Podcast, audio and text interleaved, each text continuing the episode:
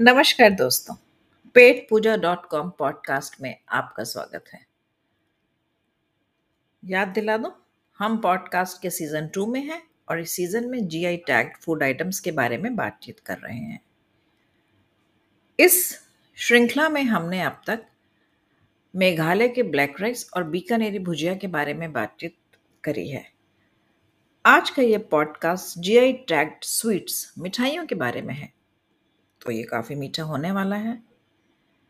तो चलते हैं आगे। मैं हूँ आपकी होस्ट नीरजा नीरजा भटनागर। और आज हम भारत की अनूठी मिठाइयों के, दुनिया के सफ़र पर जा रहे हैं। ये मिठाइयाँ भारत देश के विभिन्न भागों में बनाई जाती हैं। भारतीय मिठाइयों को जीआई टैग मिलने के कारण इन्हें एक विशिष्ट खाद्य पदार्थ के रूप में मान्यता प्राप्त हुई है।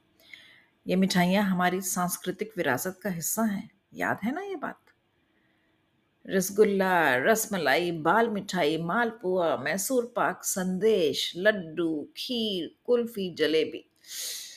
भारतीय मिठाइयों की सूची सच में अंतहीन है।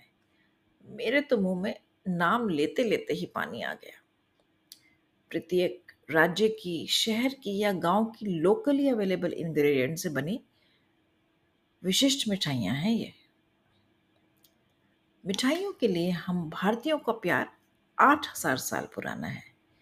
क्या आप जानते हैं कि गन्ने से चीनी बनाने की कला को सिंधु घाटी सभ्यता के युग में आविष्कार किया गया था? वास्तव में अंग्रेज़ी शब्द शुगर और कैंडी की जड़ें संस्कृत में हैं। शुगर शर्करा से और कैंडी खांड, अनरिफाइंड चीनी से बनता है। चीनी और गुड़ का उपयोग करने के अलावा भारतीय मिठाइयाँ दूध, आटा, पिसी हुई दाल, चावल आदि से बनाई जाती हैं। सच में हमारा भारतीय खान पान कितना विशिष्ट है। जीआई टैग की इम्पोर्टेंस के बारे में पिछले एपिसोड्स में काफ़ी बातचीत हो चुकी है तो इसमें सिर्फ़ बात करेंगे उन मिठाइयों की जिन्हें जीआई टैग मिल चुके हैं। जिन मिठाइयों को जीआई टैग मिला है, जो बताता है कि इन मिठाइयों को बनाने में जिन सामग्रियों और प्रक्रियाओं इंग्रेडिएंट्स एंड प्रोसेसेस का प्रयोग होता है, वह उनके मूल क्षेत्र के लिए यूनिक हैं। अधिकतर स्थानीय मिठाई निर्माताओं के संघ यूनियंस और एसोसिएशंस जीआई टैग के उपयोग की सुरक्षा करते हैं। ये सुनिश्चित करते हैं कि मिठाई का मार्केटिंग करते समय केवल ऑथोराइज लोग ही जीआई टैग का उपयोग कर सकें। चलिए, अब हम चलते हैं मिठाइयों के सफ़र पर। आज हम 10 भारतीय मिठाइयों की बात करेंगे, जिन्हें जीआई टैग मिल चुका है। इस कड़ी में सबसे पहले आता है बर्धमान सीताभोग। यह एक मिठाई है जो सफ़ेद चावल या सेवई की तरह दिखती है। और इसे छोटे छोटे गुलाब जामुन के टुकड़ों के साथ परोसा जाता है।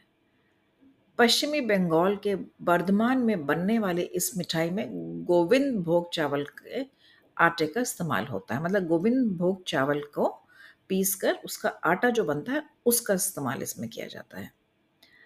इसमें मेन इंग्रेडिएंट्स है चावल का आटा और छेना या पनीर। अन्य सामग्रियों में घी, अन्नपूर्णा पौधे के पत्ते चीनी, काजू और किशमिश और अन्य मेवों का उपयोग किया जाता है। पनीर और चावल के आटे को घी के साथ गूंद कर एक पतली छलनी से छलनी में से दबाया जाता है। जैसे, जिससे क्या होता है कि वर्मिसिली जैसे पतली सेवैयाँ बनाई जाती हैं इस तरह से। इन्हें घी में गहरे लाल या ब्राउन रंग होने तक तल लेते हैं। तली हुई स्ट्रिप्स को फिर तेज पत्ते, लौंग और केसर वाली चीनी की चाशनी में भिगोया जाता है। सीता भोग में प्रयोग किए जाने वाले छोटे गुलाब जामुन को निकुटी कहा जाता है। स्थानीय शाही परिवार के लिए लगभग डेढ़ सौ साल पहले ये जो वर्धमान में सीता भोग सबसे पहले तब बनाया गया था। लेकिन इसका नाम 1904 में लॉर्ड कर्जन के आने के बाद फैल गया, जिन्हें मिठाई बहुत पसंद आई। यही तो बात है हमारी मिठाइयों की, कोई भी इनके स्वाद से अछूता नहीं रह पाता। दूसरी जो मिठाई हम आज लेने वाले हैं, वो भी बर्धमान की है। इसका नाम है बर्धमान मिहिदाना। यह पारंपरिक बूंदी का छोटा भाई है, जो पूरे भारत में प्रसिद्ध है। मिही का अर्थ है अच्छा और दाना का अर्थ है अनाज। इसे वर्धमान पश्चिमी बंगाल में उगाए गए गोविंद भोग या कामिनी भोग चावल का उपयोग करके बनाया जाता है। चावल के आटे को सुनहरा रंग देने के लिए इसमें थोड़ी मात्रा में बंगाल, बेसन और केसर मिलाया जाता है।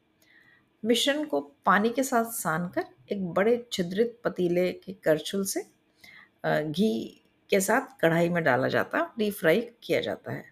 बारीक दानों को तेज पत्ते की चाशनी में डाला जाता है। और एक बार मीठा सोखने के बाद चाशनी से निकाल लिया जाता है। तो लीजिए वर्धमान मिहिदाना तैयार है। अच्छा अगली मिठाई भी जो है वो पश्चिमी बंगाल की है और इसका नाम है जॉय नगर मोआ। यह हल्के गोल आकार की विंटर स्वीट है, जिसे 2015 में जीआई टैग मिला था। कहा जाता है कि एक मिठाई निर्माता आशुतोष दास ने लगभग डेढ़ सौ वर्ष पहले पश्चिमी बंगाल के जॉयनगर में सबसे पहले मोआ बनाया था। यह मिठाई बड़ी यूनिक है। इसके मेन इंग्रेडिएंट्स हैं कनक चूर चावल। यह जयनगर में ही उगाए जाने वाले एक किस्म है चावलों की, जो कि चावल का दाना इसमें पतला होता है और एक स्मेल इसकी जो सुगंध है वो बहुत अच्छी होती है। और नोलेन गुड़, यानी पाम, जैगरी। केवल सर्दियों के महीनों में नवंबर से जनवरी के बीच में ये उपलब्ध होता है और इसे बनाने के लिए नोलेन गुड़ को एक बड़े लोहे के कढ़ाई में रख दिया जाता है। लकड़ी के करछुल से इसे हिलाया जाता है और जैसे ही गुड़ पूरी तरह से पिघल जाता है, कढ़ाई को चूल्हे से हटा लिया जाता है। जब यह थोड़ा ठंडा हो जाता है तो तले हुए कनक चूर चावलों को इसमें मिलाया जाता है और फिर धीरे धीरे इसमें गाढ़ा दूध मिलाया जाता है। अगर मीठा और बढ़ाना हो तो गरम मेल्टेड गुड़ भी मिला सकते हैं। और लीजिए, मोआ इज़ रेडी तो यह थी पश्चिमी बंगाल की जीआई टैग मिठाइयाँ, वर्धमान सीताफल, वर्धमान मिहिदाना और जॉयनगर मोम। जो बंगाली मिठाई की बात हो, रसगुल्ले की बात ना हो, यह होना तो नहीं चाहिए। पर दरअसल रसगुल्ले को बंगाल और उड़ीसा दोनों ने ही क्लेम किया है। पश्चिमी बंगाल और उड़ीसा दोनों ही रसगुल्ले पर दावा करते हैं। अच्छा हम लोग तो जो दूसरी जगह रहते हैं तो हमें तो ये डिफरेंस नहीं समझ आता कि बंगाल का रसगुल्ला है या उड़ीसा का रसगुल्ला है we just enjoy it as a rasgulla. वो अच्छा ही लगता है। तो जो बेंगलोर रसगुल्ला है उड़ीसा के रसगुल्ले से रंग और बनावट और चिकनाई में अलग होता है। बंगाल का रसगुल्ला सबसे पहले करीब 200 साल पुरानी बात है ये। कोलकाता के नोबिन चंद्रदास ने बनाया था। और ये थोड़ा बड़ा रहता है, दो ढाई सेंटीमीटर से चार सेंटीमीटर तक इसका डाया होता है, व्यास होता है। और ये भारतीय पनीर की छोटी गेंदों से बनी एक स्पॉन्जी सफ़ेद स्वीट है। इसे चीनी की चाशनी में तब तक पकाया जाता है, till it achieves a soft consistency with a high binding capacity. 2019 में ओडिशा ने भी अपने रसगुल्ले के लिए जीआई टैग जीता। ऐसा है कि ये जो है रसगुल्ला उड़ीसा का, ये बारहवीं शताब्दी से भगवान जगन्नाथ को प्रसाद स्वरूप चढ़ाया जाता है। और इसका जो डिस्टिंक्ट करेक्टरिस्टिक है ओडिशा रसगुल्ला का that lies in its tangible sponginess making it incredibly soft and tender. The sugar syrup used is delicately balanced, enhancing the sweet's renowned melt in mouth quality. है ना इंटरेस्टिंग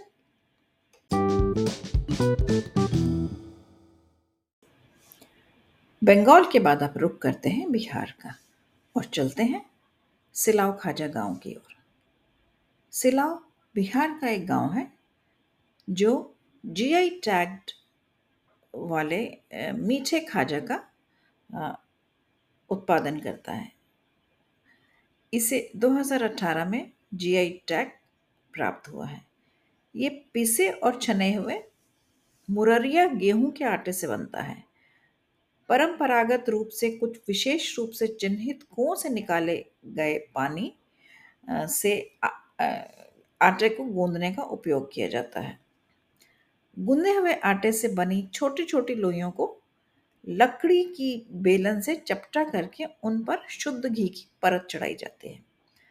लगभग 12 से 16 ऐसी चदरें एक दूसरे के ऊपर रख दी जाती हैं और एक साथ सावधानी से लपेटी जाती हैं। फिर छोटे चौकोर टुकड़ों में काट ली जाती हैं। प्रत्येक टुकड़े को जब तक डीप फ्राई किया जाता है, जब तक वह कुरकुरा हल्का पीला ना हो जाए। एक अलग पैन में गुड़ और पानी की चाशनी बनाई जाती है। इस चाशनी को खाजा पर छिड़का जाता है। खाजा की नाजुक प्रकृति के कारण उत्पाद की पैकेजिंग करते समय विशेष ध्यान रखना पड़ता है। यहाँ मुझे एक बात याद आ रही है कि अहमदाबाद में भी एक बहुत ही टेस्टी, स्वादिष्ट मीठा खाजा मिलता है। और ये भी ऐसे ही लेयर्ड होता है। देखने में बहुत सुंदर और खाने में बेहद स्वादिष्ट। यह कच्छ की मिठाई है। मैंने ये पहली बार अहमदाबाद में ही खाई थी। चलिए, अब आगे बढ़ते हैं। और बिहार से मैं आपको सीधे तमिलनाडु के लिए चलते, ले चलती हूँ। और जानते हैं, यहाँ श्री विल्लीपुतुर में बनने वाले पालकोवा के बारे में। श्री विल्ली विल्लीपुतुर पालकोवा जो है, ये जो मिठाई है गाँव के सॉरी गाय के दूध और चीनी से बनती है। इसका जो स्वाद है, वो लोकल मिल्क, जो ये जो गाँव जो गाय हैं इसकी जो दूध की क्वालिटी है, उसके मारे इसका एक जो है स्पेशल टेस्ट है।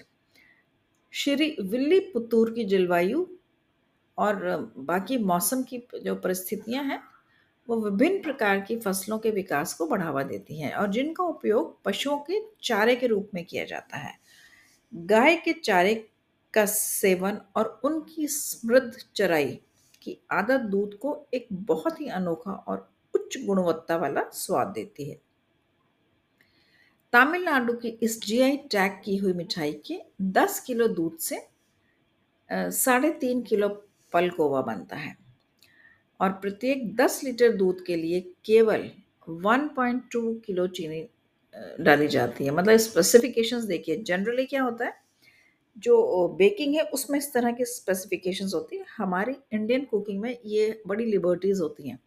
बट फॉर दिस पर्टिकुलर मिठाई, पालकोवा, इसमें देखिए कितनी फिक्स्ड वो है क्वांटिटीज हैं। टेन लीटर्स दूध में 1.2 litres sorry kilos of sugar use करी जाती है। सूखे इमली की लकड़ी या पुलिया रामम को पारंपरिक मिट्टी के चूल्हे में जलाऊ लकड़ी के रूप में इस्तेमाल किया जाता है। मतलब क्या है कि जो चूल्हा है, उसमें सूखे इमले की लकड़ी को ही जलाया जाता है। और कोई लकड़ी इसमें इस्तेमाल नहीं करी जाती और ये इसलिए करी जाती है क्योंकि लंबे समय तक लगातार गर्मी देती है। यह पालकोवा को एक स्मोकी फ्लेवर भी देता है। 10 लीटर दूध और 1.2 केजी ऑफ़ शुगर को लगातार हिलाया जाता है और लगभग साढ़े तीन किलो तक की जब क्वांटिटी ये हो जाती है, तब तक पकाया जाता है। अच्छा इसमें देखिए टाइम का भी हिसाब है। फिफ्टी मिनट्स लगते हैं इसमें। जैसे बेकिंग में होता है ना, इस टेम्परेचर पे इतनी देर और इतने टाइम के लिए। तो इसके बाद इसे जो है खुली हवा में पाँच से छः घंटे के लिए ठंडा होने के लिए रख दिया जाता है। और अब ये पैकेजिंग के लिए तैयार है। तो अभी भी हम तमिलनाडु में ही हैं। पालकोवा के बाद अब हम बात करेंगे कोविल पट्टी की। अच्छा आप सबने मूंगफली गुड़ पट्टी या चिक्की सर्दियों में अक्सर खाई होगी, पर तमिलनाडु के कोविल पट्टी की मूंगफली गुड़ पट्टी जिसे कदलाई मिताई कहते हैं, इसको 2020 में जीआई टैग मिला। बड़ी अजीब बात है कि मूंगफली की पट्टी को एक जीआई टैग मिला तो there must be something special about it let's find out what it is Kovilpatti kadalai mittai जो है ये मूंगफली और गुड़ से बनती है। और इसके ऊपर कसा हुआ नारियल के टुकड़े डाले जाते हैं। ये एक्चुअली ये सब चीज़ें हमारे यहाँ पे जो लोकली प्रोड्यूस जो मूंगफली की पट्टी होती है, उसमें ये नारियल वगैरह पड़ा होता है। तमिलनाडु के कोवल पट्टी में इसे आयताकार टुकड़ों आई मीन रेक्टेंगल और स्क्वायर के रूप में बेचा जाता है which is everywhere I mean जो पट्टी है गुड़ की पट्टी, वो इसी तरह से बेची जाती है। मूंगफली, कोविल पट्टी और उसके आसपास देशी काली मिट्टी में उगाई जाती है और इसी यही कारण है कि इसको एक अलग, इसका एक अलग स्पेसिफिक टेस्ट है। मूंगफली को छिलका उतार कर भून लिया जाता है और इसमें वेलम नामक प्राकृतिक गुण का उपयोग किया जाता है। और थमेरा बरानी नदी का पानी इसमें यूज़ होता है जो कि इसका टेस्ट बढ़ाती है।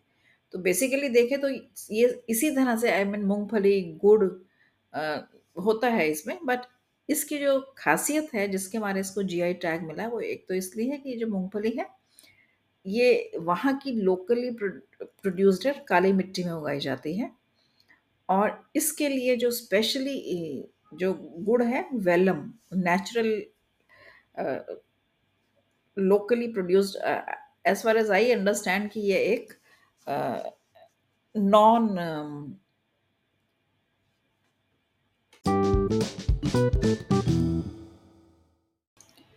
पालकोवा के बाद अब हम तमिलनाडु की ही एक और स्वीट जिसे कदलई मिताई कहते हैं, के बारे में जानेंगे। इसे ट्वेंटी ट्वेंटी में बहुत रिसेंटली अभी इसे जीआई टैग मिला है। आप सबने मूंगफली गुड़ पट्टी या चिक्की सर्दियों में अक्सर खाई होगी। तो क्या खास है तमिलनाडु के कोवल पट्टी की मूंगफली गुड़ पट्टी में, जिसे जीआई टैग मिला? आइए जानते हैं।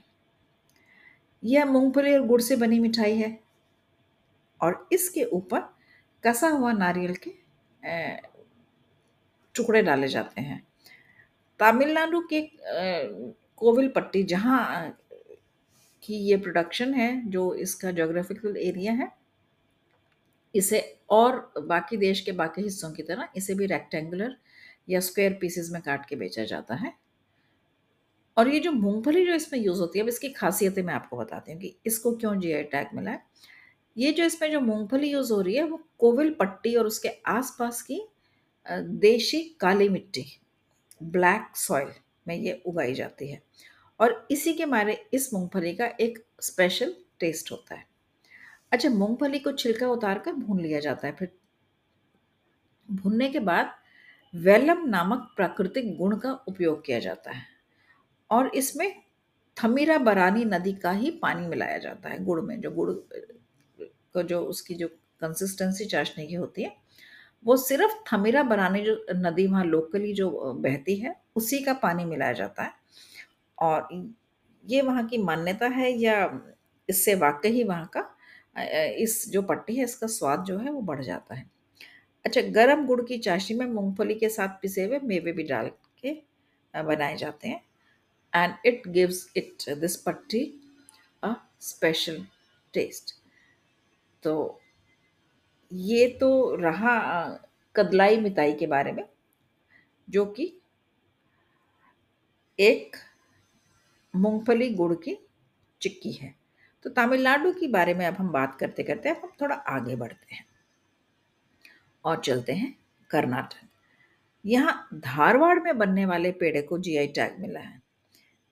और ये पेड़ा जो है ना, सबसे पहले एक ठाकुर परिवार द्वारा बनाया गया था, जो 19वीं शताब्दी के शुरू में प्लेग फैलने के बाद उत्तर प्रदेश से उन्नाव, के उन्नाव से धारवाड़ में आकर बस गए थे। राम रतन सिंह ठाकुर ने धारवाड़ी भैंसों के दूध से खोया तैयार कर पेड़े तैयार किए और धीरे धीरे ये पेड़े धारवाड़ पेड़े के नाम से मशहूर हो गए। और अब तो इन्हें जीआई टैग भी मिल चुका है। अच्छा कर्नाटक से चलते हैं आगे आंध्र प्रदेश के तिरुपति। तिरुपति लड्डू भगवान बालाजी के मंदिर में प्रसाद के रूप में बनाए जाते हैं। लड्डू पॉटस में बनाए जाते हैं, जिसका तेलुगु में अर्थ है रसोई। पूरी तैयारी के लिए केवल शुद्ध गाय के घी का उपयोग किया जाता है। तिरुपति के मंदिर में रोज़ाना करीब सवा लाख लड्डू बनाए जाते हैं। मुख्य पोटू, श्रीवरी पोटू में लगभग 130 लड्डू कार्यकर्ता प्रतिदिन लाख लड्डू का उत्पादन करते हैं। करीब 60 ठेका मजदूरों के साथ एक अतिरिक्त पोटू मतलब रसोईया भी है, जो सिर्फ़ छोटे छोटे लड्डू बनाते हैं। पोटस यानी रसोई में जलाऊ लकड़ी के चूल्हे और गैस के चूल्हे दोनों ही हैं। चना दाल के आटे, चीनी, काजू, इलायची, गाय का घी, मिश्री और किशमिश से प्रतिदिन लगभग सवा लाख तिरुपति लड्डू बनाए जाते हैं। बादाम का इस्तेमाल सिर्फ़ कल्याण लड्डू में ही किया जाता है। तो वहाँ दो तरह के लड्डू हैं, तिरुपति लड्डू और Kalyan laddu. Kalyan laddu just because it has little bit of badam. तो ये जो लड्डू हैं तिरुपति लड्डू के, भगवान जी के, इनको भी जीआई टैग मिल चुका है। चलिए, अब और आगे बढ़ते हैं। अब हम चलते हैं गोवा। और गोवा में क्या है, जो इनकी जो आज की दसवीं मिठाई है, इसका नाम है गोवन खाजा। और ये गोवा का एक बहुत ही फ़ेमस स्वीट है, जो मंदिर के जुलूसों के साथ साथ चर्च की दावतों के लिए भी तैयार की जाती है। धार्मिक समारोह के बाद भक्त यात्रा मेले से गुजरते हैं मतलब जो जुलूस है भक्तों का, वो जैसे जैसे गुजरता है और आम और पॉपुलर स्नैक्स में से जो वो लोग खाते हैं, एक है गोवन खाजा। ये एक तली हुई मीठी वस्तु है, जिसे बेसन, अदरक और तिल के साथ गुड़ मिक्स करके बनाया जाता है। वो उंगली के आकार की छड़ें जैसी हैं, जिनमें, जिन्हें अदरक और तिल के छिड़काव के साथ गुड़ के साथ लगाया जाता है मतलब। उस पे अदरक और तिल में उसे रोल कर लिया जाता है, गुड़ की चाशनी के साथ। परंपरागत रूप से चने के आटे को मोटे सेव में रोल किया जाता है, डीप फ्राई किया जाता है और फिर अदरक युक्त गुड़ की चाशनी में इसे डुबोया जाता है। और इसके बाद इसे सूखने रख दिया जाता है। गुड़ की चाशनी और बनाने की विधि के आधार पर गोवन खाजे का रंग नारंगी और लाल हो जाता है। सबसे बड़ी बात है कि चिकने तो होता है और साथ साथ कुरकुरे और स्टिल इज़ सॉफ्टर तो बड़ा अच्छा सा वो कॉम्बिनेशन आई कैन फील कि वो एकदम मुँह में घुल भी जाता हुआ कचर कचर करा और मुँह में घुल गया। तो ये थी हमारी भारतीय मिठाइयों के जीआई टैग एक स्वाद की यात्रा पॉडकास्ट का। अब हम मिलेंगे अगले एपिसोड में। आशा करती हूँ कि आपने इन सभी मिठाइयों का स्वाद सुनते सुनते भी ज़रूर लिया होगा। और अगर आपने इसमें से कोई मिठाई नहीं खाई है तो ज़रूर अगली बार अगर आप इन जगहों पे जाएँ तो ये जी आई टैग स्वीट्स ज़रूर खाएँ और हमें बताएँ कि आपको ये कैसे लगी। तो धन्यवाद साथियों। अब अगले एपिसोड में मिलेंगे। तब तक के लिए नमस्कार। ध्यान रखिए। अच्छा हेल्दी